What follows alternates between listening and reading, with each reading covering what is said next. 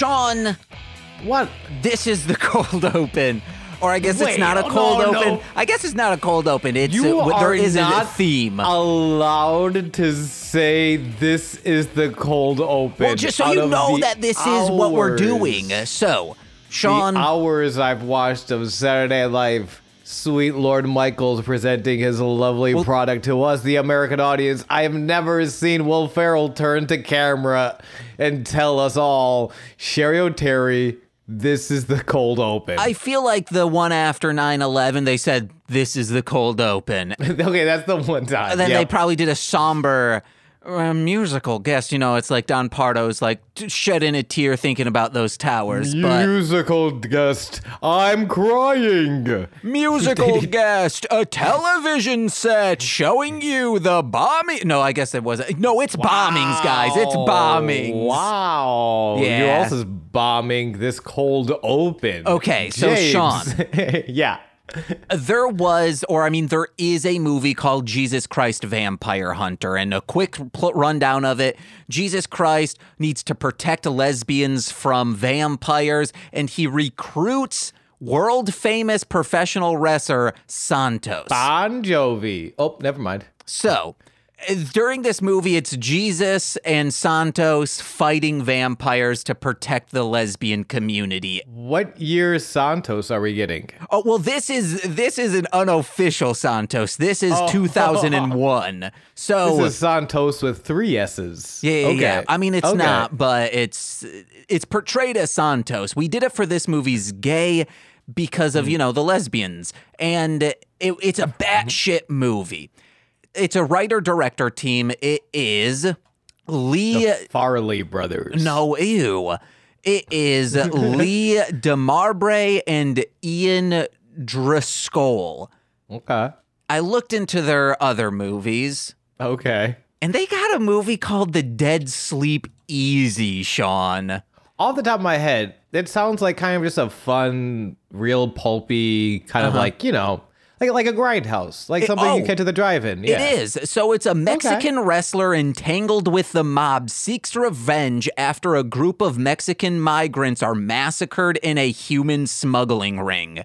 Okay. And there's a, the the lead actor Yeah, is the what, champ. that's what I'm waiting for. It's the champ, Jonathan. John Cena. No, Ian Hodgkinson, Are aka? Vampiro. Vampiro, baby. Oh, we got another one to watch. Oh my god. Oh, tell. So we just recorded. This is a day after. I don't know how they release of the Patreon straight to Patreon the Vampiro movie. Uh, Sean, technically, a day after yesterday, we released oh, the Perfect. Oh, Vampiro. yeah. I forgot we do this immediately. Yeah, and so if you if you heard that, you know how Nicole felt about the last Vampiro movie, but I really think we're gonna win her back with this one. Well, she enjoyed, from my knowledge, or from what she saw of it, Jesus mm-hmm. Christ Vampire Hunter, which my brother and sister in law fucking love that movie without me even telling them about it. Like, this is, they watched it independently, and we were talking about like crazy movies to watch. And my brother's like,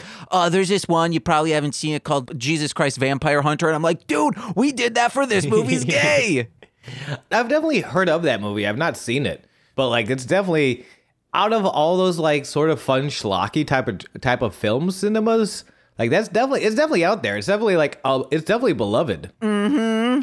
Yo, so let's see what the fuck that. I just can't wait to see Vampiro some more. Just like these sweet sweet listeners can't wait to hear about Sweaty Times Pro Wrestling. Sean, you get it wrong every time it's sweaty time. I change it every time, baby. No, you don't. No, it's not changed. Effervescent and liquid like the sea. Effervescence isn't what? Welcome to the podcast, the podcast for old wrestling fans and new wrestling fans and fans who just want to get down to sounds. Down, oh, okay. This- I was like down to sounds. What? Are, no, we are sounds. No. We're waveforms moving in them goddamn ears. Mm-hmm. We're what this is uh me and James watching through season 1 of Lucha Underground. Los Lucha Underground, the faceless heroes. And if you're new to this podcast, welcome on in. If you're an old school wrestling fan, that's awesome. So am I. I've been a big time fan for way too much of my life. And if you're here to just clown with the sound, you came to the right place. Hell yeah. We got new fans, we got old fans, we got big fans, we got small fans, we got Ooh. box fans, we got circle fans. Oh, damn, we got box cutters. Aw, baby, and you're about to box cut up on some underground. Fuck, I did not transition to this segment well, but we uh we have a segment on this show. Box cutters will kill you and put you underground, and we're about to unearth you, baby. That's, a That's transition. The this, that's the name of the segment too. That's Yeah. a good transition. unearth the underground. Yeah, you need to get good at segments. We I know. we need R2 No, Shelby I'm 2 on because R2 is very good at transitions. Listen to the Rom Complex or formulaic, you sucker bitches. Are you ready for Unearth the Underground? I am absolutely ready for Unearth the Underground. And this one needs to go quick because Sean, we need to stop recording at four. yeah, it's fair. Uh huh. Uh huh. So, Sean, uh, when did Lucha Underground come out? Uh 2014. Okay, well, the year is 2015, and I'm prepping to go to a sold out show at East Room here in Chicago on September 20th by myself because, ooh, baby, Nicole was like, I don't want to go to a punk rock show. Uh, the, the girl at the punk show. Remember when you said this had to go quickly? It was a punk rock show, as I said. Headliner is now self excommunicated only to get out ahead of the Lured by Burger Records movement of 2020. Ay, ay, ay. It sucks because that dude, he put out great music and got me through the best worst summer of 2013. Uh, but it's hard to listen knowing the shit he did. So uh, fuck that dude. Yep. Uh-huh, uh-huh. But Yep, yep, yeah. However, Jonathan, Uh-huh. one great thing that came from that concert that remember how I said it was sold out? Uh, I think it was oversold because it was a goddamn sardine room. You've heard of a of a what's kind of rooms can we have? You've heard Sardine of East, room. Yeah, you've heard of East Room? Well, this is a goddamn sardine room. so, the opening band was called Paul Cherry, and they start out with a cover of Cherry Bomb. I could be wrong, though. No one mm-hmm. challenged me on what came up in the set list and where. This uh, the lead singer had this like big puffy hair and dressed in a tailored suit covered in classic slot machine cherry icons or a Pac-Man cherries in a remastered update. They weren't like all 8-bit. It wasn't that kind of retro, guys. You could have also just said cherries. It's cherry bomb like that. Okay. Yeah, yeah. Sean, the set is rocking. I'm already on board. But a couple songs in, a man who looks very much like the lead singer comes from a side door that is on the stage that leads outside. He waltzes on stage and gets into a fight over the mic with the lead singer. The wait, the lead singer from the last band. No, no, the, the lead singer from Paul Cherry. All Yeah. of a sudden, a man who looks kind of like this lead singer walks on stage and starts getting into a fight. So this outdoorsman who Yeah. who just came from this outdoors thing, he boots the lead singer off stage, demands the music stop, then shouts to the band. I- I'm paraphrasing, of course. I don't have this great of memory. I'm not Marilu Henner. Says, What the fuck? I'm walking down the street only to see on the marquee of the East Room, insert headliner here, featuring Paul Cherry. And I'm thinking, I didn't know I had a show tonight because I'm Paul Cherry What? and I come the- on to see my band playing with an imposter. What in the wide world of evil clones is this fucking concept? He says, But since I'm here and all, let's get to rock and then puts out a fucking show. It, it was like a bit, like they started it Yeah. with this person who looked very much like him. And then Paul Cherry comes on, and I've been a fan ever since. Like I was instantly hooked. It was amazing. Uh, I fell in love. And I ran home, uh, technically hopped on the 50, went north from Wicker Park, and just kept going to wherever my old apartment was. That's just, I love I like. I also love how you can definitely you can see where that bit started. Like that, like that was definitely a this dude looks like me. All right, let's figure something out. Like that came 1st mm-hmm. Discovering that hey, you kind of look like me definitely comes first, and then everything else. Unless it was his like brother, then it's like, hey, let's just do this. I, maybe it was his brother. You never found out exactly. I never found out, but I I did email him to be like, hey, new fan. That I, I should have read the email, but I was mainly looking to see what date that event was. It was just like, hey, saw you back in September. This is in November. And I was like, hey, fi- oh, and this is when I finally bought on top on Bandcamp. It's great start to finish.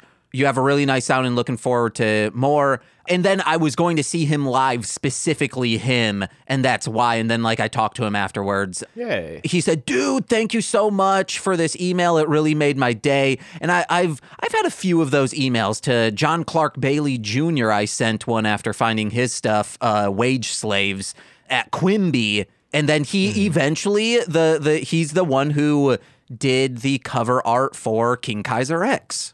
Nice. I think it's another is the Marty and Sarah podcast. Marty and Sarah love wrestling. Uh, great podcast. But I'm, I think they they had like I won't say like a full on like mo- like like promotion or whatever, but they had this thing going for a long time where it would it'd always just be like, hey, reminder if you feel like reaching out to an artist or performer or just someone you enjoy, feel free to because usually it's people like to hear nice things, mm-hmm, and we mm-hmm. all get like wrapped up in our own things so often. Yeah. Like, yeah, reaching out and just be like, hey, uh, I saw you the other night. You were really great. Mm-hmm, it's like the coolest, nicest, best thing to ever wake up to. Yeah, if you see someone bring out like their email address and say like, "Hey, send me something." Go for it. As long as it's not a backhanded compliment or a negative thing. If you're just like, "I fucking love you. You're good." Yeah. Yeah, that's going to make our days. Yeah. Obvi- I mean, it's like one of those things like, obviously, use your brain, you big old dum dums. Mm-hmm. That's why we're not Marty and Sarah Love Wrestling. We're fucking edgy. But it's so if you if you have the time and and you feel the, the move to like sometimes you see a wrestler for the first time, you go check out their Twitter. Shoot, you want to slide to those DMs. Hey, I never saw you before. I can't wait to see you again. You were mm-hmm, phenomenal. I mm-hmm. love what you do. Yeah, yeah. That's really nice. but Sean, back to Paul Cherry. Yes, please. On top, it was released in 2014 by Field Trip Records here in Chicagoland, Illinois. It's a six track EP digitally, that is. But if you Whoa. own the cassette like I do, Whoa. which I believe I got from Bric-a-Brac. Like I saw it at Bric-a-Brac. I already owned the digital. I was like, I got to buy this, which I did for. Uh, eventually, we'll we'll talk about another person later on who did music videos for this person. But Ooh, foreshadowing. this cassette has three more songs on it. it. You'll also get Chelsea the Jealous Type, parenthetical is the Jealous Type, an outro, and a song called Breadstick Ballad dedicated to Olive Garden that came from a back and forth Twitter interaction between Paul Cherry and the Garden that ended with him creating this song and receiving a swag bag directly from Olive Garden corporate. Do you hear that, Madison Square Garden? You are no longer the Garden. Uh-huh, uh-huh. James has taken that title away from MSG and given it to the one, the only. Ol- and you're here, your family. Yeah. It's the OG garden, the Olive Garden. Absolutely. I'll fucking if you if you meet me at an Olive Garden, I will die for you because Uh-huh. you are my family and I d- uh, don't understand boundaries. Olive Garden is so good, guys. Go there, eat fresh, eat family. James, is it real apparent that I'm coming straight off of a meeting I was not prepared for? No. I feel like I got I got I got loose energy. I got like a real like prolapse anus, real loose butthole energy. Well, you got. I was already going to say this before you started going scatological, but uh, I mean, you didn't go scatological. I was. You said you got loose energy. I got loose stool. Okay, great. Oh, you know what? All right, let's go. Back All on. right. This podcast is back on track. back on my podcast. That's a riff on a later Paul Cherry song. But this EP has a great collection of both upbeat tracks and mellow lounge type songs that would end up being focus, like his focus on later albums. But I highly recommend this and the others. Quick recs on this are. Uh, Everybody's Burning Out, Hey There Brother, and The Addicts. However, listening to Paul Cherry turned me on to the directors of his and the producers of his music videos who were done by alt pop mainstays Dorian Electra and Weston Allen. Check their shit out, guys, especially our musical ode to the clitoris. It is so fucking good. the clitoris. It's my anatomy. It's so fucking good. Check out Dorian Electra. Their visuals are so fucking good, guys. Now, James, What's up? uh, the clitoris. Yeah. That real? Oh yeah, it was mapped digitally and it's it's it's four times the size that you would have thought it was. It goes inside. It's it's so huge the clitoris. I don't know. The, problem, the problem if it's I, if I start believing in the clitoris, like what? I'm not going to be able to believe in Jesus next. Get out of here. No, Jesus was a big proponent for the clitoris. What? Hold on. Jesus ate out so much.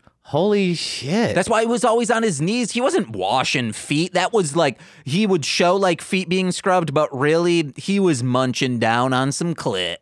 Yeah, just like we're munching down on some great fucking wrestling this week. Oh, and Sean, you know how like people say like do the alphabet? This is a real quick thing. Uh-huh. Jesus would um do like ancient runes to bless their vagina. I like that it's not a miracle. He's performing. He's essentially performing like level seven wizardry in Dungeons and Dragons fifth edition. Yeah. I buy that. Wait, oh yeah, ninth level. I was going to be like, does it go up to seventh level spells? But ninth, I know, is the biggest. Yeah, you fucking nerds. We know what we're talking about. Don't you come at me. Uh-huh. Don't you come. Don't you dare come at me unless we're in the Olive Garden. In which Yeah. case, you do whatever you need to do to my body. I will give everything for my family. Bust out the Coronas, baby. Yeah. I'm Diesel AF. I'll cast a ninth level blight on your ass. I'm gonna hang out with Ludacris. Dang, what? Where did that come from? Uh, Fast and the Furious. Okay. Ah, Did you say Fast I, and the Furious? I think I referenced family and Coronas. Oh, okay, okay. I got it. I got it. I'm not saying it wasn't a leap. Uh, and that's the end of that. It was a big old. it was a big old leap. You want to know what else is a big old leap? Fucking Phoenix, baby. That beautiful high flying bastard. Or Johnny Mundo from that when he jumped from the ropes onto the ladder. Yeah, or, Or Superfly. Frogger. But one of these things was not in the episode. I guess he does little leaps. He does little leaps. Little Frog leaps of little faith. leaper. Or a leap. Frogger. Frogger believes in Jesus. Oh my Yeah. God. Remember when Seinfeld did the Frogger? Yep.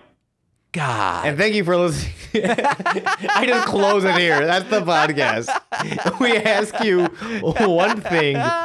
Maybe you remembered this. Remember when they were like, "Hey, it's ten cents. It's only five cents in New York, so let's use, uh, let's f- do two federal crimes." Yep. In Thank you for listening to Sweaty Times Pro Wrestling. Maybe it's maybe it's Sweaty Times Pro Seinfeld. oh my God, you're pro Seinfeld. I hear. Oh, I've always been pro Seinfeld. Uh huh. I mean, because he didn't have sex with the teenage girl he dated while she was in high school and he was 30 something. Isn't that cool that he got to date a high school girl and was still fucking Seinfeld? I hate I hate comedy. I really do. I hate everything. I hate comedy. I hate pop culture. I hate Burger Records. I hate I, I hate everything except the Olive Garden. Thank you to the Olive Garden, the OG Garden. Fuck Madison Square. Fuck the Knicks. Fuck WrestleMania. It's all about the temple, baby. Yeah, you're you are pro Jerry Seinfeld. I'm pro Orny Adams. How's he doing? I don't know. I guess he uh, he's best known for his role as Coach Bobby Finstock on the MTV uh, series Teen Wolf. He finally got out of the shadow of of that dude. Of the the documentary comedian. Yeah.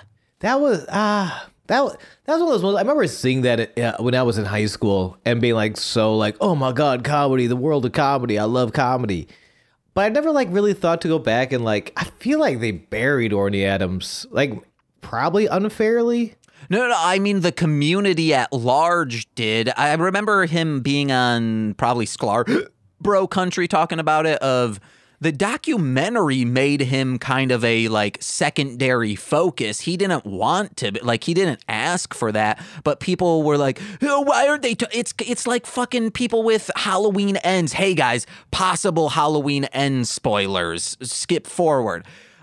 Do you care if I spoil Halloween ends? I do not plan on seeing this film. Okay, so it is an exploration of generational. Yes, That's okay. That's better. of generational uh, woes and evil, pretty much. It's showing like evil can be passed down, and people are like, I can't believe it got supernatural in here. Fucking the first movie is supernatural. I don't care how strong you assholes are. If you get shot like five times and stabbed multiple times, you've been running in a jumpsuit all goddamn night. You are going to die when you fall off from a two story banister. I don't care. It's supernatural. Oh my God. He, and then, Pito, do, tito, do, tito, Pete. Oh, the boogeyman is he dead? He is the boogeyman. It's supernatural. So, them say, so like in this new movie, people would have been pissed if Mike Myers didn't die in the end. They would have been like, I thought it ends. But now they're pissed because he does die in the end. But oh, we only saw him for like 7% of the movie and he's a weak man. Yes, he's 70 some years old. Of course he's going to be weak because then, oh, if he was strong and overpowerful, like, oh, I don't know, Halloween fucking kills? Oh, he's a 70 year old man. Oh, why is he so strong? A seven? Oh, I, I know my dad. He's pretty strong and he can beat up other dads at 72, but he'd never be able to murder 20 people when there's an entire riot. And it's still supernatural in that movie because people shot him with a shotgun point blank and then beat him with pipes and he's still living. And of course, he's going to be weak. He's been in a sewer sleeping on cement for three years. So, Yeah. he gets evil Uh, like this other person named corey who like they kill a kid right in the beginning and nicole we joked we were like oh like it would be like really funny or like oh like a big fuck you to people who didn't like halloween kills they start it right away with killing a child that's how it starts so Oy. it's an accident. This kid is then like branded as a monster for accidentally killing this child. So He okay. Uh, he walk hard. He Dewey Cox walk hard. His uh, Yes. I'm assuming it's his brother or something. No, no, Okay. he this kid Corey, he's like 20 or like a late teen, early 20s, accidentally kills someone he's babysitting. But this this little shit had it coming because he locked Corey in this uh, attic space and he's like, "Open up, open up." So he like kicks the door down and the door hits the kid. He falls off like a third like the third floor. Also like it's kind of the house's fault, okay? This is house third story, okay? It really goes to prove there's such a fine line between Dewey Cox Yeah. and Michael Myers. Uh-huh. So this this kid ends up like getting dragged into the sewer by Michael Myers, and he tries to leave, and Michael Myers like tries to choke him out, but like they meet in the each other's eyes, and like a transference of evil happens. Okay. They're trading Pokemon cards, but those Pokemon cards are unwanted thoughts. Yes. So Great. then the entire movie is about him kind of taking this legacy and killing the people in the town that uh, kind of deserve it. Like they're assholes and have done him wrong, and his eyes are dying, and he's clearly becoming another boogeyman. And that's the so like people are pissed that like Orny Adams that it's the Corey story and not Mike Myers. Dude, Mike Myers should die and that's this th- Halloween Ends is now my it's my favorite Halloween movie. Out of like all of the Halloween movies? Yeah. They're oh man. I interesting. I've seen them all, baby. I almost want to see it. It's so good. The problem is I don't want to see it and then I have to look you in the eyes, understanding you you think this is better than Season of the Witch? I I will say Silver Shamrock is a banger. Nicole watched it with me and she agreed not that it's the best one, but agrees like this movie rocks. My sister also agrees it rocks and agrees because I'm like, who does this main character look like? And I'm like, holy shit, this looks like my brother. Then I messaged my sister. I was like, you got to watch this movie. The lead actor is our brother. And then she messaged me back saying, hey, this movie one is gnarly and holy shit, this dude is our brother. then there was I, mean, I heard about this. I saw this in the news. There was a screening and your brother was walking by and for whatever reason the movie screen was like you could see the movie screen from the window uh-huh. and your brother gets real pissed. He walks onto this into the theater doesn't pay for a ticket walks up to the screen punches the screen out. Uh-huh. and just like i walked by and i saw my name on the marquee. This is crazy. Here's a song about a clitoris. Yeah it's okay let's get into lucha underground. Okay I know we've gone off the rails when my t- when I drop a tangent, and even James is like, "Hold on, we got to get this back on uh, track." No, I, I loved the callback. Charna is bowing right now. Charna, you piece of trash! I just found out is coming back. Whoa, I don't really? know how much I can talk. I don't know how much I can talk about. I'm sure it's somewhat public, but yeah, no Charna. That's good. That's great. Yeah, I have a friend who's uh, working with them to bring it back. It's Matt Besser. Yep, my, my dear friend Matt Besser. I'm excited. No, but it's exciting. Yeah, if you're in Chicago, support IO. There's no more Charna. And if you're a Charna Halpern, the fuck are you doing listening to this podcast? Hey, no, no, no. Keep listening. Just don't That's message true. us. Just keep listening. Please. Listen from multiple devices as well. And hopefully you have multiple iPhones with different Apple accounts. Uh, put reviews, five stars on all of them. Yeah, yeah, yeah. Make sure you listen to this and review this five. Fuck, James, what's going on? Oh, today we're watching episode seven, season one of Lucha Underground, entitled like "Up in the Ladders." Top of the ladder. All Do right. you call it uh, upping the ladders? No, up in the ladders. Oh, okay, close. Yeah, top of the ladder is the name of the episode. Top of the ladder to you. And top of the ladder to you, laddie. There is no no dark matches this week. We just get the recap. Good. Uh, this newer, darker Chavo's kind of sexy as hell. He's been hot in this entire thing. He's dude, Chavo's fucking can get it. It's insane how much of a jobber ass he is in WWE in the like late 20 like late 2000s, 20 early 2010s. I should just take that entire sentence over again. But I'm not well, editing any of it. Who gives a shit? Especially when you realize Chavo was um, was part of the SmackDown 6. Are you familiar with that at all? Yes. Yeah, like this is, and I guess a quick rundown if you're not uh when SmackDown uh, when Paul Heyman took over creatively on the SmackDown show, which was the secondary WWE show, the idea was that he had six great wrestlers who really didn't get a big shot before that he was going to put over. Here are here are six guys who should be top stars, pretty much, and they all are Eddie Guerrero, Kurt Angle, Chris Benoit, Edge, Rey Mysterio, and Chavo Guerrero was the sixth member of the SmackDown. Like they were putting a lot of their eggs in the Chavo basket. But even in WCW, I'll drink some stinky eggs in his basket. Hey yo. God, him and his stinky asshole. Out of my cloaca, not my asshole. Thank you. All praise cloacasm. I bow. Uh, thank you. I know we we heard. Oh yeah, I don't know if people can hear a bow. They can hear a smile, but they don't know if we can hear bow. But uh, Chavo and WCW, even I wanted to make sure. Sorry, I want to make sure I make this point though.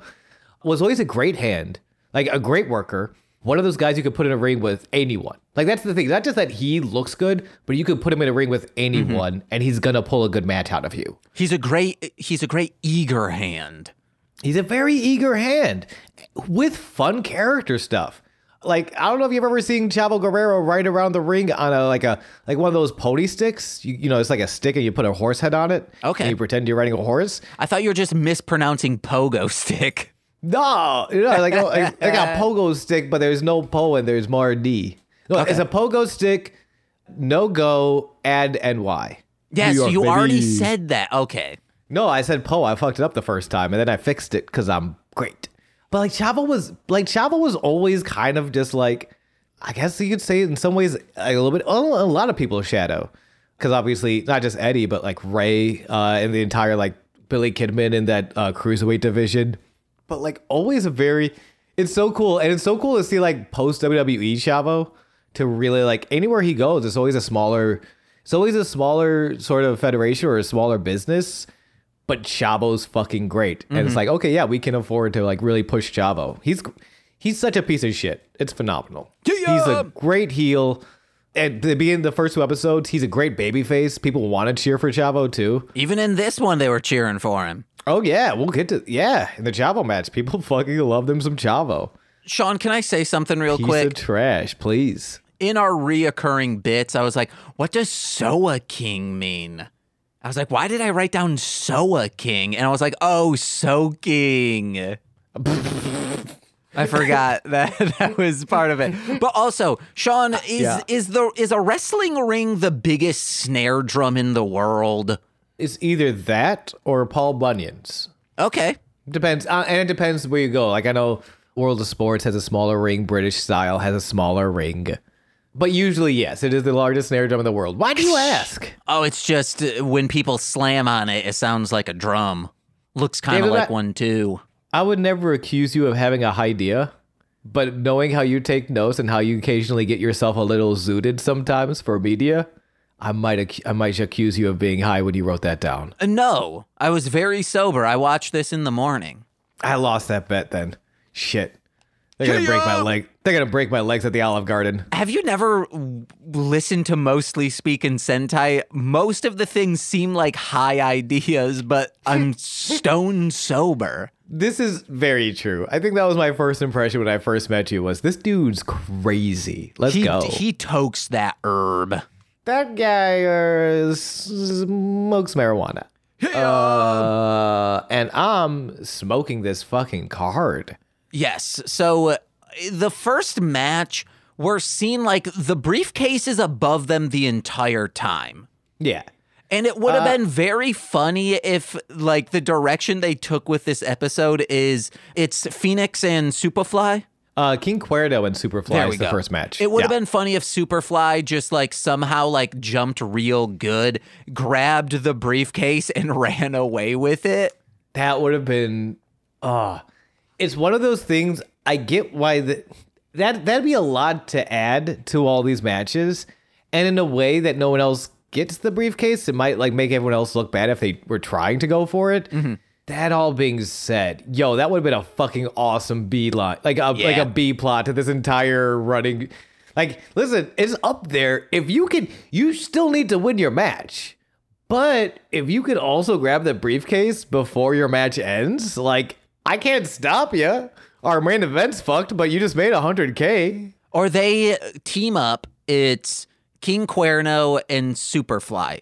King Cuerno puts on his his antlered deer hat, then jumps on the shoulders of Superfly, and then with the antlers kind of like undoes the rope that's tied onto the briefcase. It drops down and they run and it becomes like a I'm hunting hee hee. They they have to get another hunter to hunt the hunted.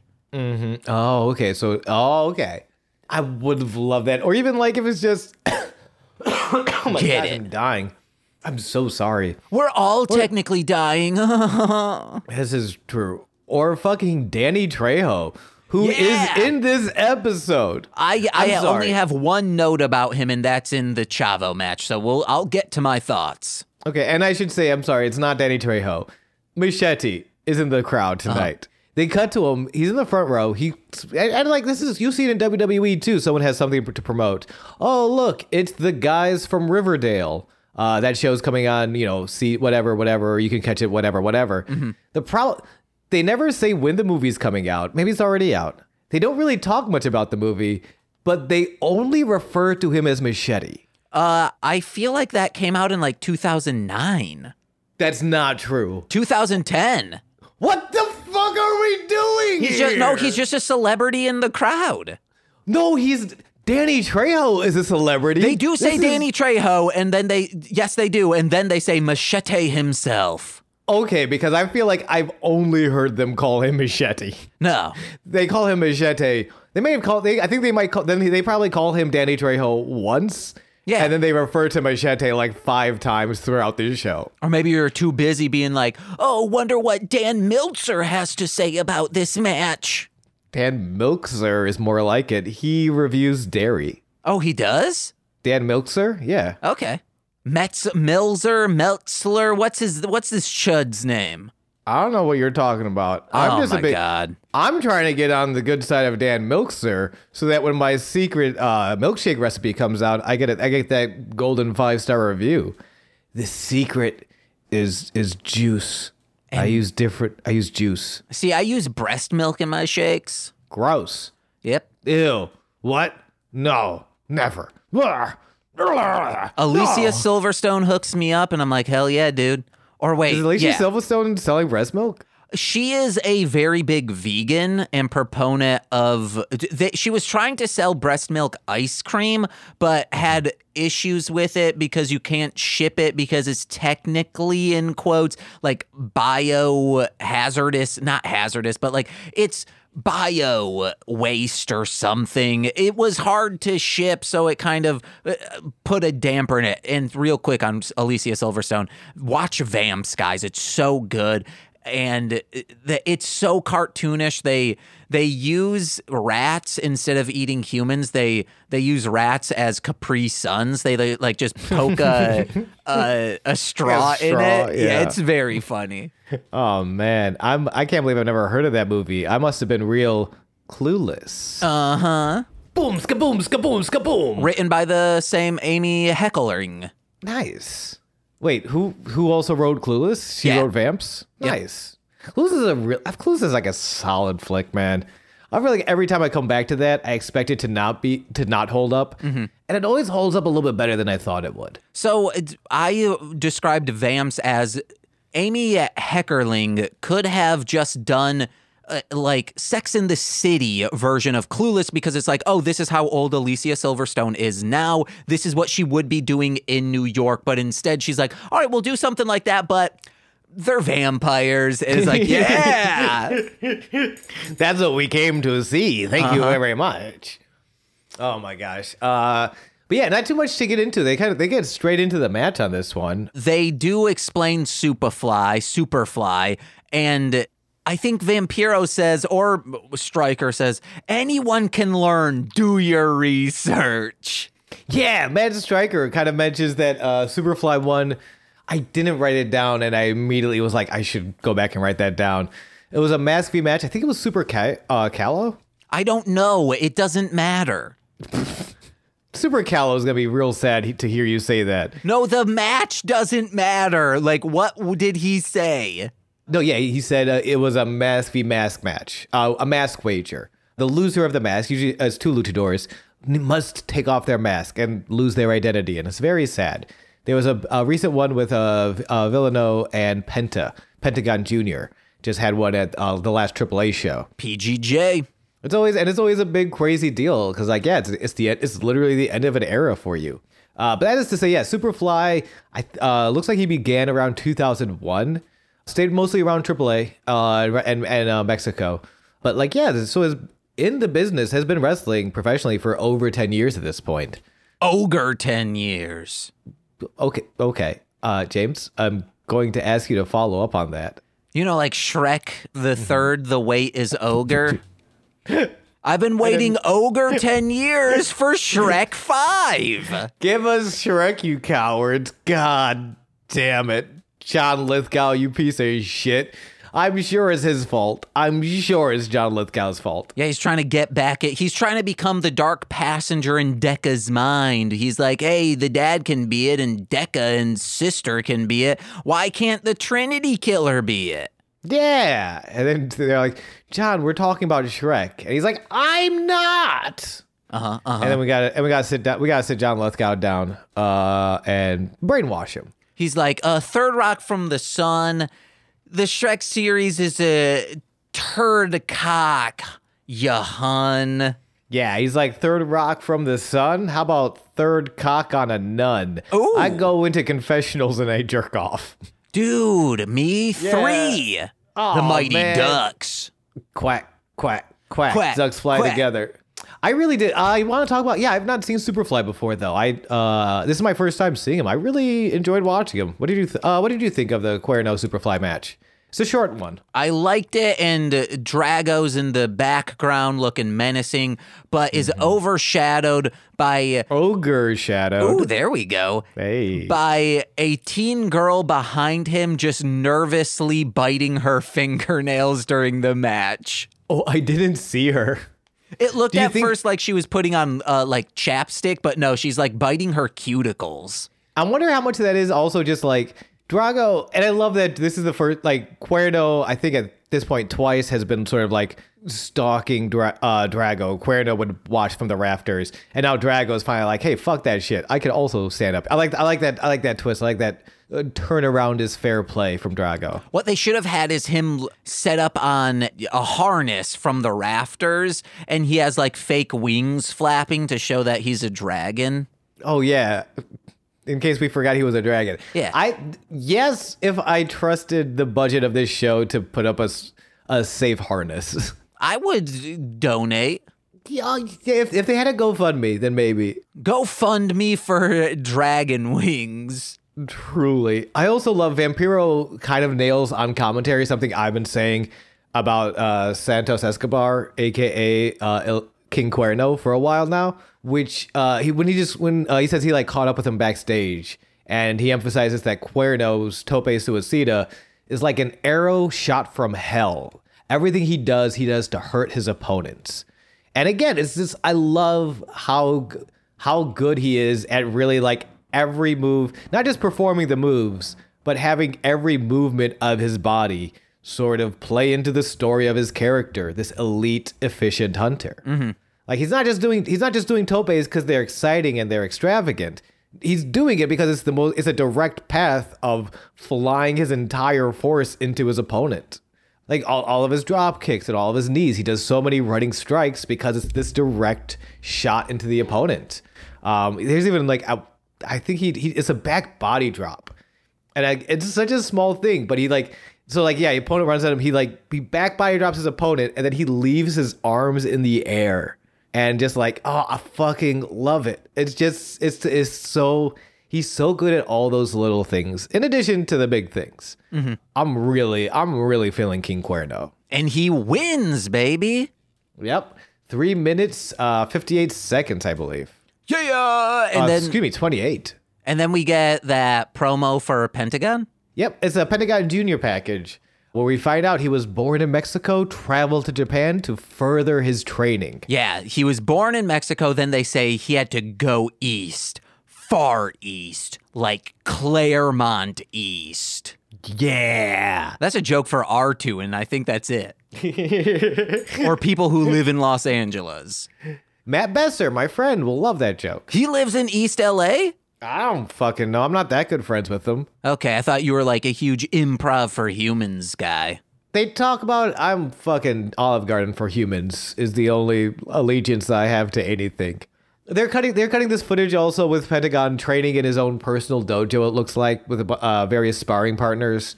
They touch on how he had to embrace the dark arts to survive. It wasn't enough to just be skilled and learn the ways. He must also take those ways and meld them to his own style to create his own uh, unique brand of brutality. Ooh, brutality and bloodshed for all, GG Allin style. Hey, hey, hey! Don't talk to me. No, no. Ooh, you've been listening to early shit. So Yeah. They're like, oh, yeah, he's unaffiliated, this and that. And I was like, yeah, stay unaffiliated, guys. Don't get into collectives. Don't try to be a part of something. Stay a lone wolf. Prowl the night on your own. until you get to Olive Garden. Because when you're here, you're family, and I ain't letting you leave unaffiliated. You're my family. Get in my car, drink my Corona. We're gonna go hang out with Ludacris. No, go to Olive Garden. What? Ask for a booth in the corner to eat by yourself and bring your own velvet rope. Can't be done. You go to a booth, you eat by yourself. You you just look up for a second. For a second, you look at down your delicious spaghetti. You look up. There is a delicious, lovely old woman out over on the other side of the booth, and she is telling you stories of when you were a baby and you pooped yourself and everybody laughed. When you're here, your family. Damn, I'm gonna start going there and screaming, "Oh my god, you were in Halloween Ends!" Because your brother. It was your brother. Uh huh. Uh huh. One thing I love about this show, I have two notes on it, is that because of this, the the matches don't meander at all. They're like they feel like they have a start and a finish, and you never see the middle of it. Like it's all intended to be there. They're not wasting time. They're giving you this spectacle, which is awesome. And I think this is from the other wrestling I have experienced. This might be the perfect introductory wrestling series to show someone. Yeah, I absolutely agree. Uh, because it is because like a lot of these guys are established AAA guys, but they're not established in America, so they're they they are like taking the time to kind of walk you through everyone. No one, there are no sort of like real deep like, oh, who is this guy? You can tune in without knowing anyone. They fill you in real well. It is a everyone is very athletic and very gifted, and are also really great at telling the story, not just doing the moves. Like, oh my, the, when we get to the ladder match, I think. I mean, because Mundo Mundo is probably the most experienced out of all of them, so I assume he put together a lot of those spots. But they tell such a good story. Yeah. not just exciting. Like, it, in addition to being like, hey, I don't. There's a lot of story I don't really, I didn't really get it, but it looked real fucking cool. Fuck yeah, that's awesome. That's also there. Like, it really. That's why I wanted to do this for this podcast. Was Lucha Underground? I really, mm-hmm. I believe that as well. This is, it's so easy to kind of pick up, and they do a great job like the the Pentagon Junior package. Uh, to to go back to that, they really spend the time focusing on how it's not that he's like bad; it's that he had he learned how to survive. His fighting style was learning how to survive, and Yeah. sometimes learning how to survive is being a little brutal to your t- sparring partners or teaming up with a Chavo, that sexy bastard. Yeah. Some, like you, some, you just gotta do what you gotta do. There might be an issue with eh, like this being an introduction of you might never be able to find this high again. It's like when we started Super Sentai, we started with Dairanger. Don't do that, guys, because Dairanger fucking rips. And it's very like in all facets of the monster design, there's actual character development with everyone. They all have their own individual story arcs, as well as an overarching story arc that trying to find something that equals that or even comes close will be hard. So maybe watch other stuff and then come into this. I don't think this is the best wrestling. I think this is actually the best for introducing of like what is like kind of what can wrestling be. And admittedly, like yeah, you might like because uh, not everything has been amazing so far. Oh, I think it has. Oh, Matt Striker can suck ten penises. Well, I know I'm saying wrestling. Even wrestling wise, like there's been a few like uh, okay, okay moments. Even but like like I don't know. I'm I just want to I just want an excuse to go back and watch early TNA, like pre Hogan TNA, because I think that's also some phenomenal wrestling. Okay, well- phenomenal stories. As you said yesterday or on uh, Straight to Patreon, Straight you to wanted Patreon. Nicole to come on this show because it's great to see someone who hasn't been watching wrestling for a long time to get their take on stuff. So maybe Yeah. right now you're just being someone who has watched a lot of wrestling. I might be, yeah, to say like this is not my favorite. Like it's it's great, but like I'm all, also like here's the thing, and maybe you maybe you'll watch this and you'll be like, oh, I like wrestling. Let me check out some other stuff, and maybe you'll be like, hey, I think I just like this. Either way is fine. I still recommend you start with this. I'll say this is the best sober wrestling to watch. Like Glow fucking rips when you're stoned. That's fair. I still, I'm still gonna say, dude, you have not seen some of that pre Hogan TNA. All right. it's fucking great. There's a there's a boy who was a shark who went into a coma and woke up and he thought he was Stone Cold Steve Austin. They put that on television. All right, that's some shit I want to see. Yeah, hell yeah, give me your shell, yeah. Because he's a shark, so he says shell, yeah. That's turtles, dude. Fuck. Pentagon Jr. is working with Chavo Guerrero now, and it's very sad. I also, it is so funny they gave him this backstory. I, I looked into it. I don't think Pentagon had been in Japan at all yet. And the origin, I was curious, like, are you familiar with the origin of the Pentagon mask? No. So Pentagon essentially came out, uh, was like debuted to be the evil twin of Octagon. Pentagon Jr., the man behind the mask today, came back like and there have been like several several variations of Pentagon. I think that and Octagon. I think at some point there's a lady Octagon and a lady Pentagon as well. I believe there are because you can play them on this uh, AAA game. Oh fuck yeah. Hell yeah. And so Octagon Jr. comes out and they're like, shit, we need a new Pentagon Jr. I, I, I forget who he is. The, the wrestler behind Octagon Jr. had a great, has a phenomenal career. Oh, it's Samurai Del Sol. Excuse me.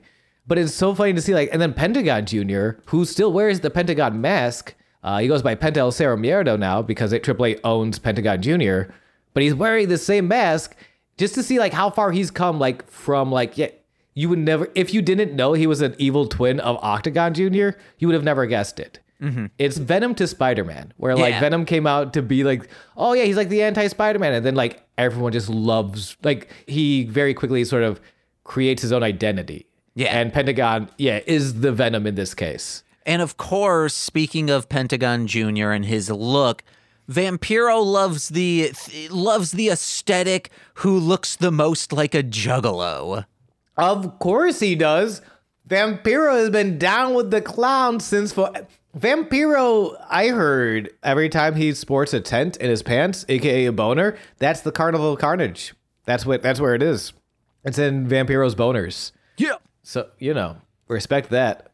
Vampiro got that thick hog, guys. Check him out in Vampiro Warrior of the Night. What a movie. Chavo Guerrero Jr. with Pentagon Jr. versus Phoenix with Sexy Star is the next match on the card. Yeah. Not the best Phoenix match, but it's a Phoenix match and a Chavo match, so it's fucking great. Damn, that when Phoenix jumps off to get Chavo and Chavo just jumps and does like a standing drop kick. Oh man, it's so good. Yeah, it's that entire like the, like closing finish is beautiful. And uh, off from the bat, it's in stereo. Truly, like it's one side of the auditorium and the other side. One screaming, "Let's go Chavo!" The other screaming, "Let's go Phoenix!" You can hear it in stereo. And Yeah. I wish they had cut to Danny Trejo to see who he was rooting for. Ooh, that's a I didn't even think to ask. That's a great question. We, uh, if anyone knows Danny Trejo, ask him who was he Phoenix or rooting for. Chavo? Yeah, Don't even just ask him Phoenix or Chavo. I'm and he'll guessing know.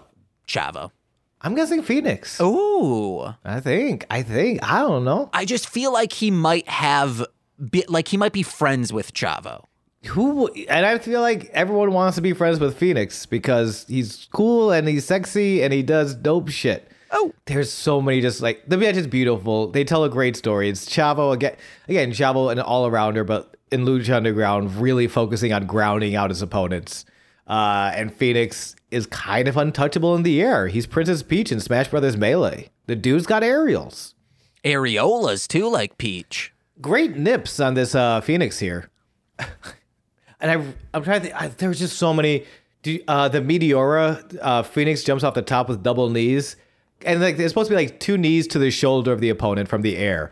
Chavo rolls through, grabs a leg, and turns it into a half Boston crab, like a single leg Boston crab. Yeah, and I he's just like, yo, what the fuck? spreading that cloaca wide on him. huge cloaca opening. This it's like whole match is just fuck. It's weird to. I, I get why I get why Penta and Sexy are here. That's really the the real story is kind of between Penta and Phoenix and Sexy and Chavo. Uh, They didn't really do a lot. They were just kind of there. They do mess with, you know, like Pentagon uh, messes with the stage, and of course, like Oh right, sexy stars like, oh, over there. And then the ref's like, what are you talking about? So, and then that's when Chavo's able to get the jump on him. But yeah. And Pentagon is leads directly to the finish of the match. Yeah. The reason Chavo wins, spoilers, is because Pentagon interferes. Mm-hmm, So I'll rephrase. I don't know why Sexy Star is here. but after winning, Vampiro's like, yeah, you want to know what? Good on Chavo. And Matt Striker's saying, what are you talking about? And he's like, well, Phoenix was being arrogant. He was showing off, trying to display his power, but Chavo took his opportunity. Like, I'll be taking my opportunity when Chavo isn't looking at that duffel bag of his. Take an absolute dump in that turd's bag. Do you trust Vamp? I would say I don't think I trust Vampiro to like when he breaks that down. I- To to say Phoenix has been arrogant, I don't know if I trust Vampiro that Phoenix is being arrogant. I think anytime a newer person kind of comes in, there is a common thread of like veteran entitlement where like, oh, you're the newer guy. I've been here for years. You have to look up to me. I wouldn't say arrogant. Vampiro would. I don't think he used those words. What I think he was trying to get across was Phoenix had openings to pin and take down Chavo, but he wanted to make a display of like, I am stronger than you. You are mm-hmm. old hat. Get out of here. Which is also part of but that's which is also part of Phoenix's style is to no I know what my finisher is I will I'm not going to I'm not going to pin you until I hit my finish Let's ju- what he is doing is just soaking in the match. he is not thrusting Nope. he is leaving in case you're wondering like they're not talking about that soaking we absolutely are talking about that soaking and if you're wondering what is that soaking Listen to the last episode. just don't google it please you don't want that Pornhub it. Yeah, this match was fun. Um, I also love just like the one last spot I, I fucking loved. Uh, they go Chavo goes for the monkey flip, and instead Phoenix tur- catches him, puts Chavo on the top rope. And you think like, oh wow, it's gonna be a superplex or something crazy. Fe- he jumps on the top rope and just kicks Chavo in the head. It's amazing. He just super kicks the fuck out of Chavo on the top rope. I've never seen it before. I loved it. I love this match. Uh, Chavo wins. Chavo wins. Actually, right after that move, that's when uh, Chavo falls down. Phoenix climbs to the top rope. Sexy. I don't know what she's talking to the referee about. I don't know why she's on the apron, but she gets on the apron and distracts the referee so Penta can dump off Phoenix, which sets up Chavo for his frog splash and the dub at 5 minutes 43 seconds. Post match, Sexy Star is not done with Chavo because she says, Chavo, I'm not done with you. Wow. Blue Demon is coming. She's she just say she never says Blue Demon. She just says he's coming. He's coming back for Chavo, you pendejo, and it's very cool. I can't wait to see Blue Demon Jr. I can't wait to see Brian Cage as well, which is the next part of the show. Sean, Yes, James. Cage is not strong because he works out. No. He is not quick because he runs fast. He wins simply because he wants it more. What?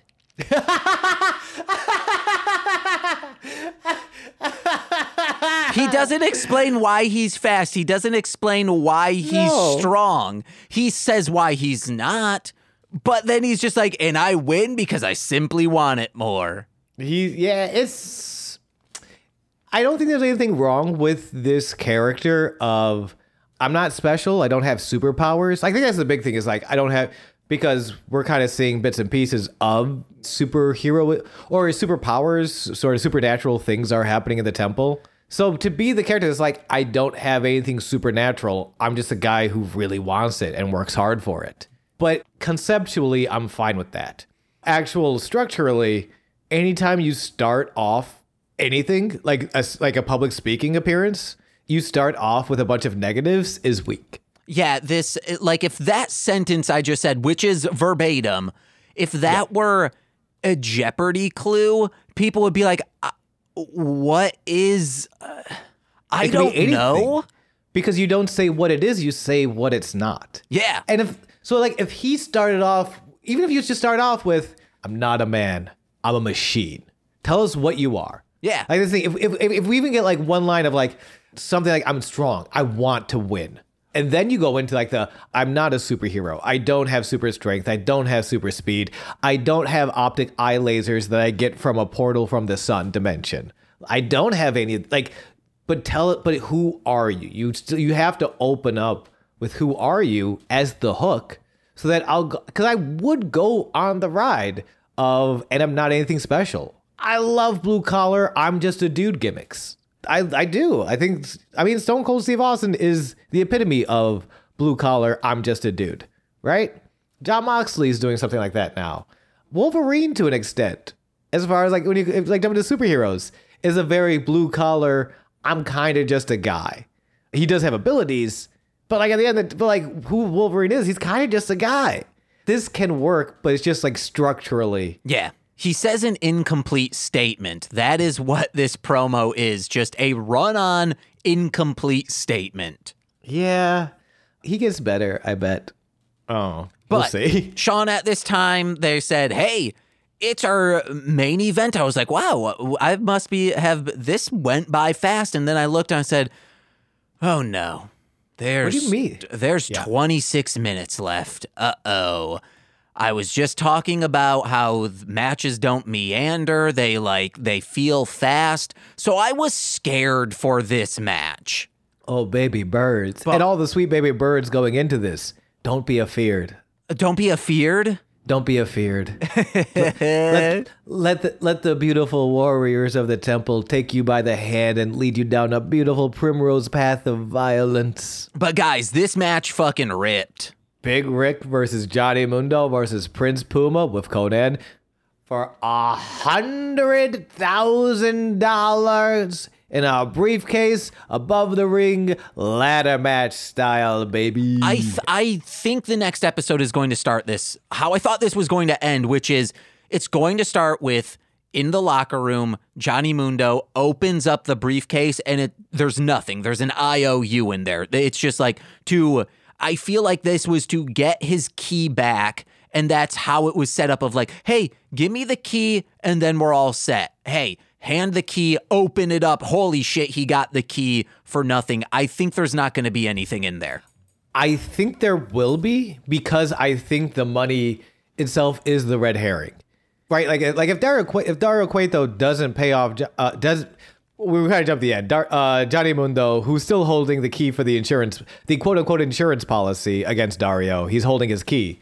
Uh, he wins the match. He gets he finally gets his hundred k he was promised from the beginning of the show. This all, but that this whole hundred k is the is a red herring. Like Dario doesn't really care about the money at all. He, Cares has about money. that key.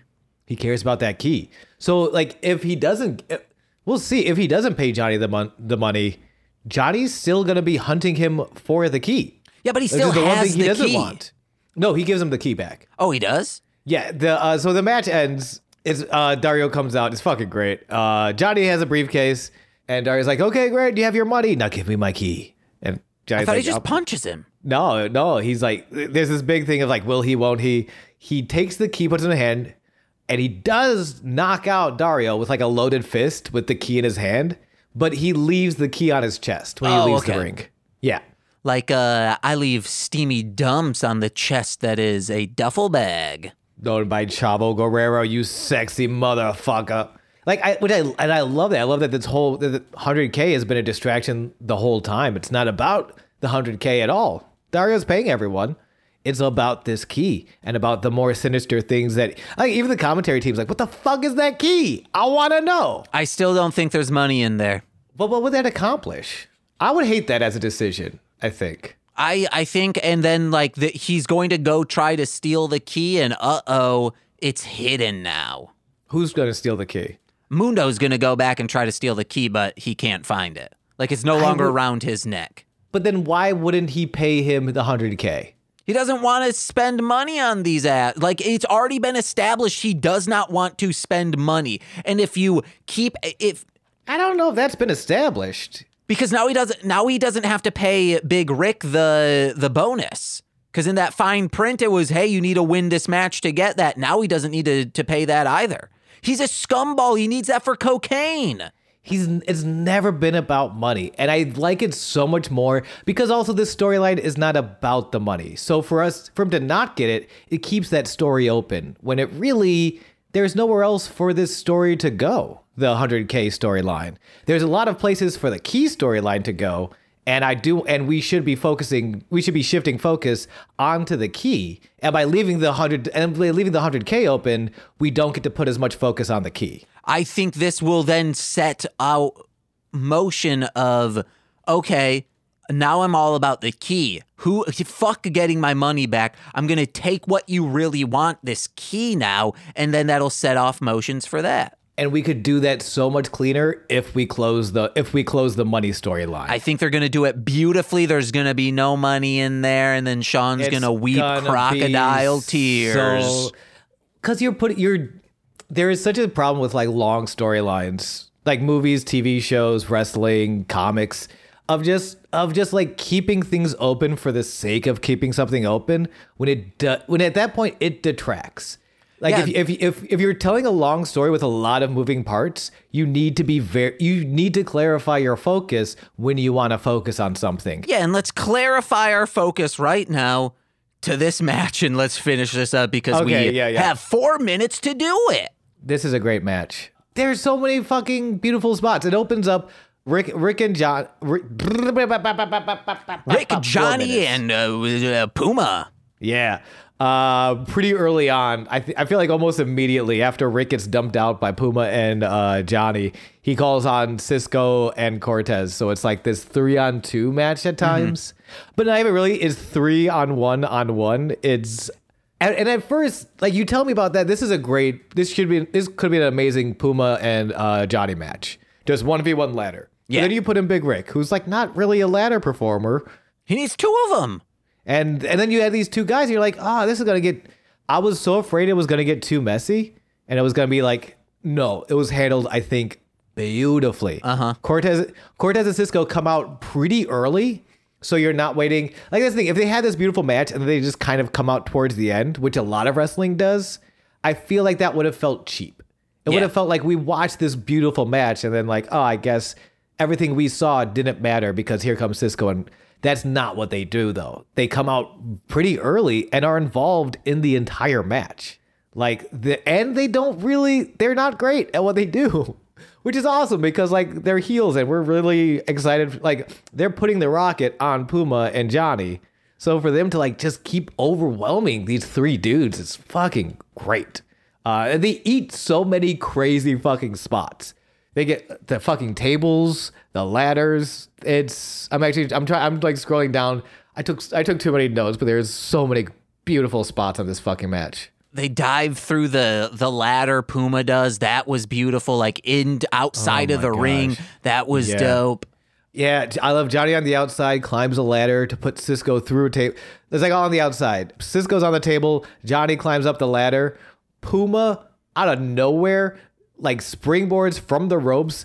Oh no, yeah, springboards up onto the ropes. So he's just standing on the top ropes, like not in the corner, just like on the top rope, kind of balancing himself with the ladder, and and, and just pulls Johnny off and guillotines him on the top rope. It's fucking brutal. Mm-hmm. We also need a term, you know, like dad bod. You got like a gut a little bit hanging out from like your pants area if you have your shirt off. We need a term for it's not a gut hanging, it's muscle hanging because Big Ryck has that. It's just like hard muscle, like uh, muffin top. And it's like, dude, you are ripped, boy. Hell yeah. Stud muffin. top. Ooh, okay. Yeah, there we go. Also, we gotta talk about the Buster, the Buster Keaton spot. Is that the the oh ho, ho dental work? Uh, no, that is. I think it's, I think it's a Buster Keaton movie. It might it, it might be a Charlie Chaplin, but I think it's Keaton. There's a famous there's a famous uh, sort of moment in uh in a, a silent film comedy history where they're putting together a house and the front of the house falls down. And I think it's Keaton who's just kind of like it should crush Keaton to death, but he's standing exactly where the window is. Yeah. So it just kind of falls around him. They do that with the ladder and Puma, and it's a fucking great. They straight up do. I've never, I've never seen this in a ladder match before, and I, whoever came up with that spot deserves a, a bonus on this spot immediately. That is so fucking cool. Johnny throws a ladder, and Puma's just like, oh. And then he, oh, he's a little tramp, and I love him. I'm sorry. The, we also see a lot of people's just like backs go straight onto these ladders, and like obviously that hurts. And I I figured out a brilliant business idea: rubber coated ladders, and this this solves a lot of shit. One, the the, the the slippery the slippiness of it. I'm always worried about slippy ladders. Uh, no, for real, like walking up and just instead of having someone hold the ladder for it to like move and slip, if there's rubber on the bottom, that's going to grab cement much more than just metal at the bottom. Also, Yeah. maybe you're hanging up lights and it's rainy outside. Rubber isn't it's a it's a not a conductor, it's the opposite. You're not going to get electrocuted on top of a ladder now. And most importantly, when you're wrestling with your buddies, you're not going to get just, it's still going to hurt a little, but it's not going to be jagged edge of metal. It's going to be a little bit of soft cushion plus metal of a a guy like you're not using a metal dildo most of the time you're using like a silicone rubber outline on top of some metal Yeah, buy these ladders that James is selling, and you can fuck yourself with the ladder. You- that too you could do that I fucking love this match. I there. I fucking love this match.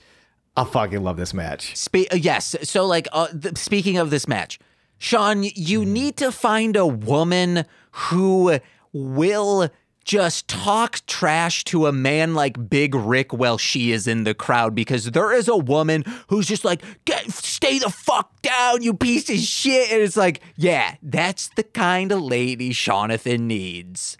There's the dueling chance for Chavo and uh, Phoenix earlier. There is no dueling chance for this. Like, and they and they are loud. This is a very, that is a very loud crowd for how much they fucking hate Big. Which, of course, you brought two dudes who were not in this match. Why? Are, who take? You can't get disqualified. Technically, they can climb the ladder for you, which Yeah. he tries to get them to do a couple times.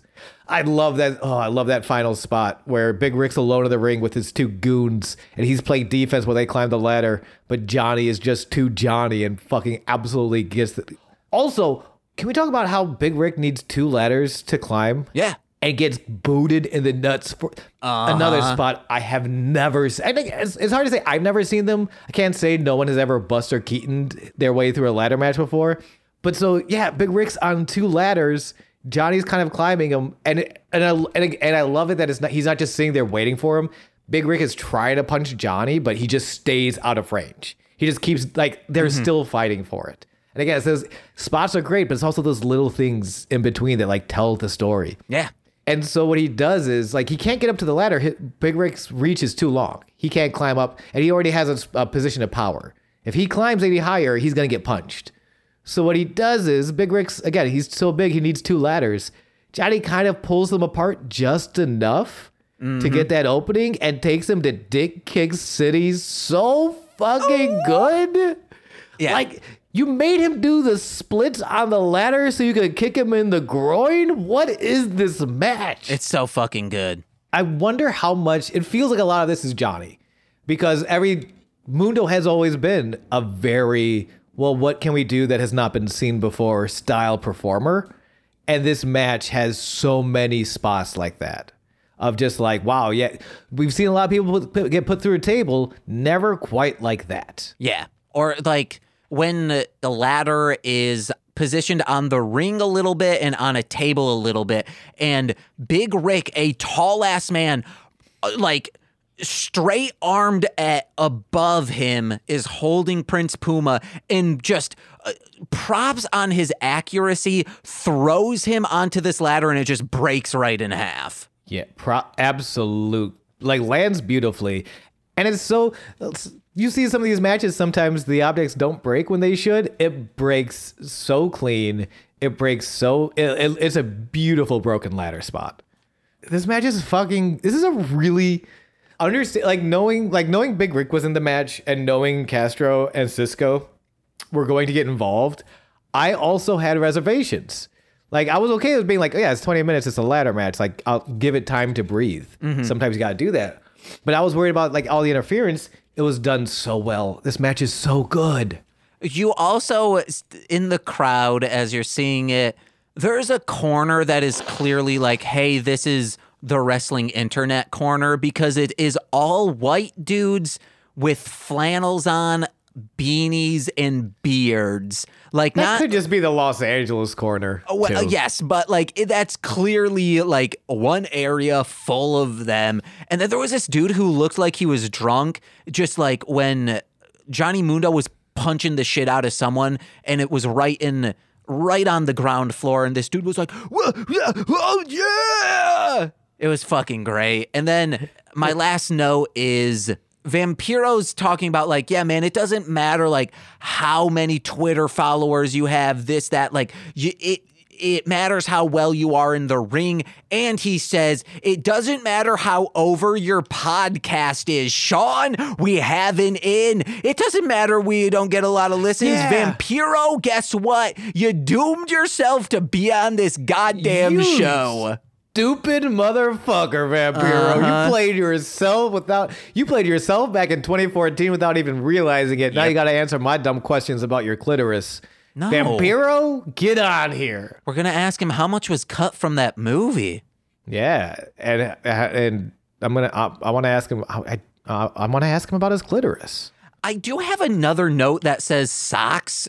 And then in quotations, check this out. I don't know what Socks was telling me to. Oh, I think Socks like started like jumping around and shit. And I was like, oh, Socks is seeing this wrestling stuff. Like he saw us watching Super Sentai and then him and Butter started beating the shit out of each other. Fucking hey, your cats are crazy. This match is crazy. This night's crazy. Everything's crazy in a beautiful men- meld of chaos. Sean, stop moving in your chair. Every time you do, there is a noise. Yeah, fuck you. So that was the match. That was the episode. That was, that's, this is Sweaty Time Pro Wrestling. It's fucking. It's a podcast. Vampiro, we're gonna get your ass on here. You son Yeah. of a bitch. I love you. We're gonna have you talk about uh, "Don't Sl- the Dead Sleep Soon" or whatever it's called, and Vampiro Night Warrior. Guys, check it out on Amazon Prime. Then go over to patreon.com forward slash MLM pod, where if you sign up for $10, you'll be able to listen to our discussion of that. Nicole's on it too. It's a it's straight to Patreon, some of the funniest stuff we're doing, and it's behind not just a paywall, but the highest tiered paywall you can get. So check that out. But a lot of other funny stuff over on patreon.com forward slash MLM pod, where for $5 a month, you get new podcasts every single Friday. The Akiba Ranger episode we just put out, very, very funny. The Death from Above with Presley, super funny. Great stuff over there.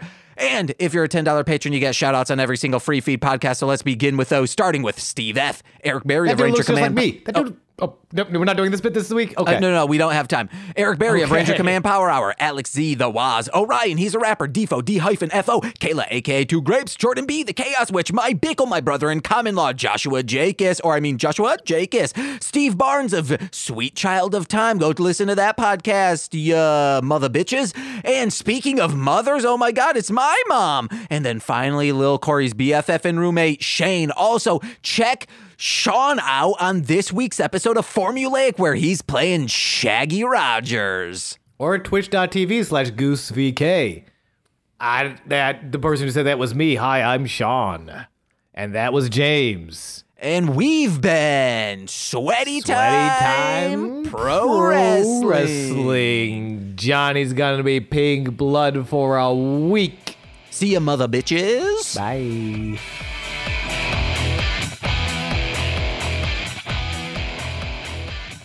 Oh, yeah.